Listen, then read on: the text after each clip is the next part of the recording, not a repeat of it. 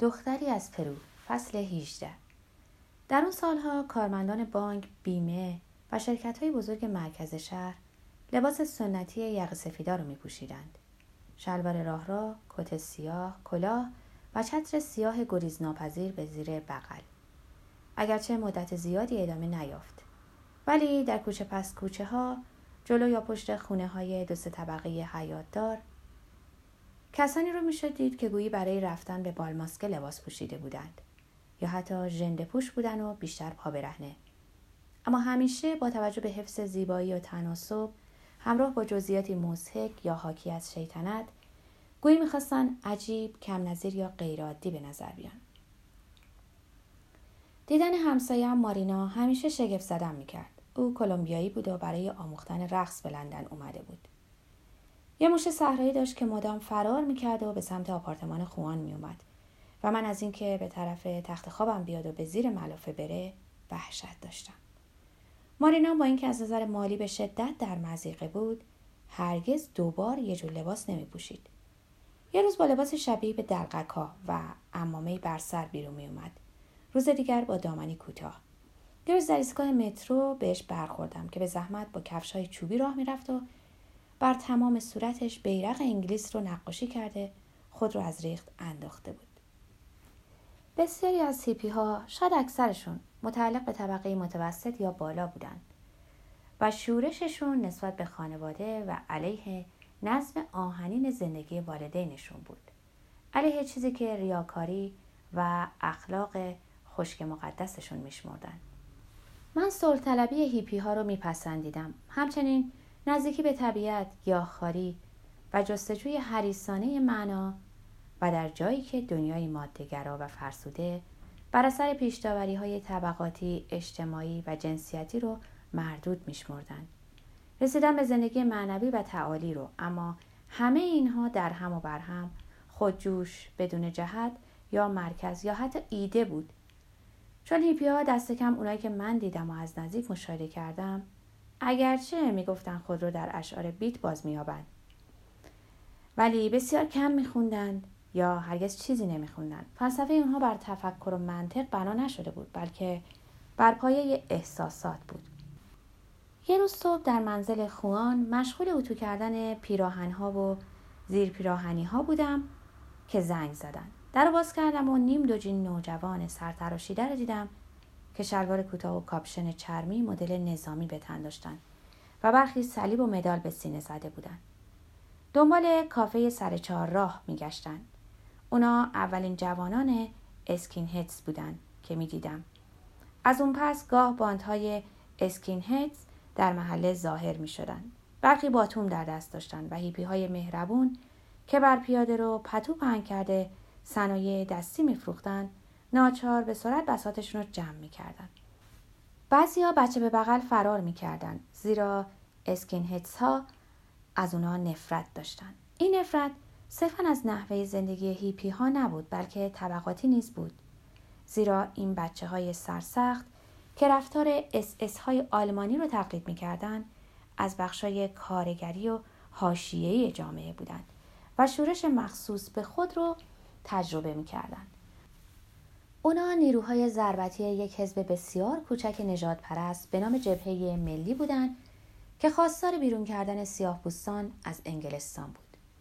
بتشون انوک پاول نماینده محافظه‌کار مجلس بود که در نطق پرسر و صدایی چنان که گویی به آخر رسیدن جهان رو پیش بینی می‌کرد گفته بود اگه جلوی ورود مهاجران رو نگیرن به زودی در انگلستان جوی خون به راه میافته.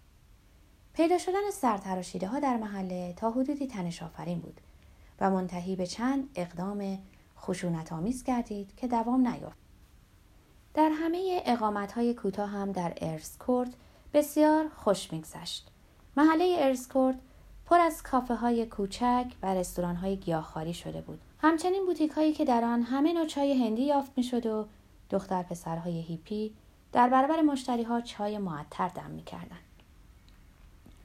تحقیر جهان صنعتی از سوی هیپی ها باعث شده بود که اشکال مختلف صنایع دستی رو احیا کنن و کارهای دستی رو با حالتی افسانه آمیز تو هم سازن. اونا کیف می بافتن و صندل گوشواره گردنبند تونیک امامه و اشیای زینتی می ساختن.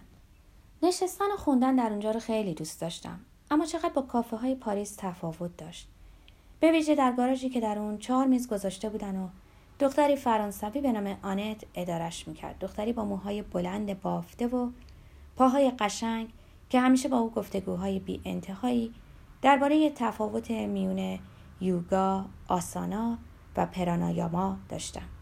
مقوله ای که اون ظاهرا همه چیز دربارش می‌دونست و من هیچ نمی‌دونستم. آپارتمان خوان بسیار کوچک، خوشایند و راحت بود. در طبقه اول خونه دو طبقه قرار داشت که بخشهای داخلیش رو تفکیک کرده به صورت آپارتمان درآورده بودند و دارای اتاق خواب کوچک و سالن و آشپزخانه جاسازی شده و حمام کوچکی بود. سالن نسبتا بزرگ بود با دو پنجره که دهبیه اونو تضمین می‌کرد. همچنین حیط خلوتی داشت که بر اثر رسیدگی نکردن به بیشه پر از علف هرز تبدیل شده بود. زمانی در این حیات چادری به سبک سرخپوستان زده بودند که در اون یه زوج هیپی با دو بچه کوچک که هنوز چهار دست و پا راه می‌رفتن به سر میبردند دختر سرخپوست برای گرم کردن شیشه های شیر بچه ها نزد من میومد و به من میآموخت چگونه تنفس کنم باید هوا رو در ریه ها نگه می داشتم. بعد در همه بدن پخش می کردم. او با لحنی کاملا جدی می گفت این کار باعث از بین رفتن همه قرایز خشونت آمیز میشه. در اتاق خواب به جز تخت خواب میزی پوشیده از اشیای نادری بود که خوان خریده بود. بر دیوارها چندین تصویر چاپ سنگی، تصویرهایی از پرو و عکسهایی از خوان در مکانهای مختلف با آدمهای گوناگون به چشم می‌خورد. همچنین چندین کارتون که کتابها و مجله هاش در آن جا داده بود. چند جد کتاب هم در قفسه بود اما چیزی که بیشتر در اونجا به چشم می‌خورد صفحه های موسیقی بود. خوان مجموعی عالی از راکن رول و موسیقی پاپ انگلیسی و آمریکایی گرد آورده و اونا رو کنار یه رادیوگرام که از کیفیت بالایی برخوردار بودن چیده بود. یه روز که برای سومین یا چهارمین بار عکس های خوان رو تماشا می کردم بامزه‌ترینشون اونو در بهشت اسبان نیومارکت نشون می‌داد که بر اسبی اصیل و با شکوه سوار بود. نعل اسبی که با قطعه‌ای به شکل برگ انجیر تزئین شده بود رو بر سر گذاشته بود و یک سوارکار و مرد خوشتیپی که احتمالا مالک اون بود دهانه اسب رو در دست گرفته به خوان بیچاره که سوار بر اون اسب رخشوار نگران به نظر می رسید می خندیدن. که یکی از اونا توجه همو جلب کرد. عکسی از یک مهمونی بود. چند نفر لبخند زنان به لنز دوربین نگاه می کردن. سه چهار زوج بسیار شیک پوش و گلس به دست بودن. چی بود؟ یه شباهت ساده؟ با دقت به عکس نگاه کردم. تردید چنان در ذهنم ریشه دوان که به وسواس تبدیل شد. ممکن بود شیلیای کوچک سابق، چریک سابق، مادام آرنوی سابق حالا در نیو مارکت باشه؟ زیادی امکان ناپذیر بود، زیادی شانسی. با این حال نمی‌تونستم این تردید، این توهم رو از ذهن دور کنم. عاقبت وقتی تونستم درباره عکس بپرسم خون با تعجب گفت میشناسیش؟ خانم ریچاردسونه همسر اون مرد متظاهری که در عکس می‌بینی و در عکس بسیار مسته. فکر می‌کنم در اصل مکزیکیه. انگلیسی رو به شکل بامزه صحبت می‌کنه. اگه بشنوی از خنده رو بر میشی. مطمئنی که اونو می‌شناسی؟ نه اونی که فکر می‌کردم نیست. در واقع یقین داشتم که خودش بود. انگلیسی به شکل بامزه و در اصل مکزیکی بودنش تردیدم و از میان برد.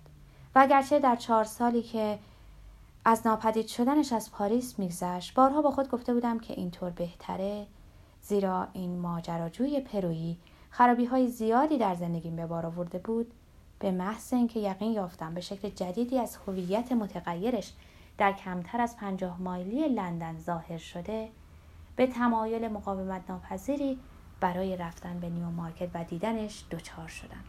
بیشتر شبها کاملا بیخواب بودم و چنان احساس تشویش می‌کردم که باعث می‌شد تپش قلبم مانند بیماران سرعت بگیره. ممکن بود از اینجا سر در برده باشه؟ کدوم ماجرا کدوم هیله کدوم جسارت باعث شده بود به این مرز و بوم و بسته ترین گروه اجتماعی جهان راه یابه؟ جرأت نمی بیش از آن درباره خانم ریچاردسون از خوان سوال کنم. از این میترسیدم که اگه هویت دختر هموطنمون رو فاش کنم به مشکلات در هم پیچیده ای دچار بشه. حتما دلایلی داشت که در نیو مارکت خودشو مکزیکی جا زده بود. نقشه پرپیچ و خمی کشتم. باید به طور غیر مستقیم بیان که از زن توی عکس نامی ببرم. کاری می‌کردم که خوان منو با خود به این بهشت اسبا ببره. در اون شب سخت و طولانی پرتپش حتی نسبت به دوستم حسادت کردم. زیرا گمان می‌کردم در نیو مارکت صرفا به نقاشی اسبها با رنگ و روغن مشغول نباشه. بلکه در وقت آزادش خانمهای مالکین سبها رو نیز سرگرم کنه. شاید دل خانم ریچاردسون رو هم به دست آورده باشه.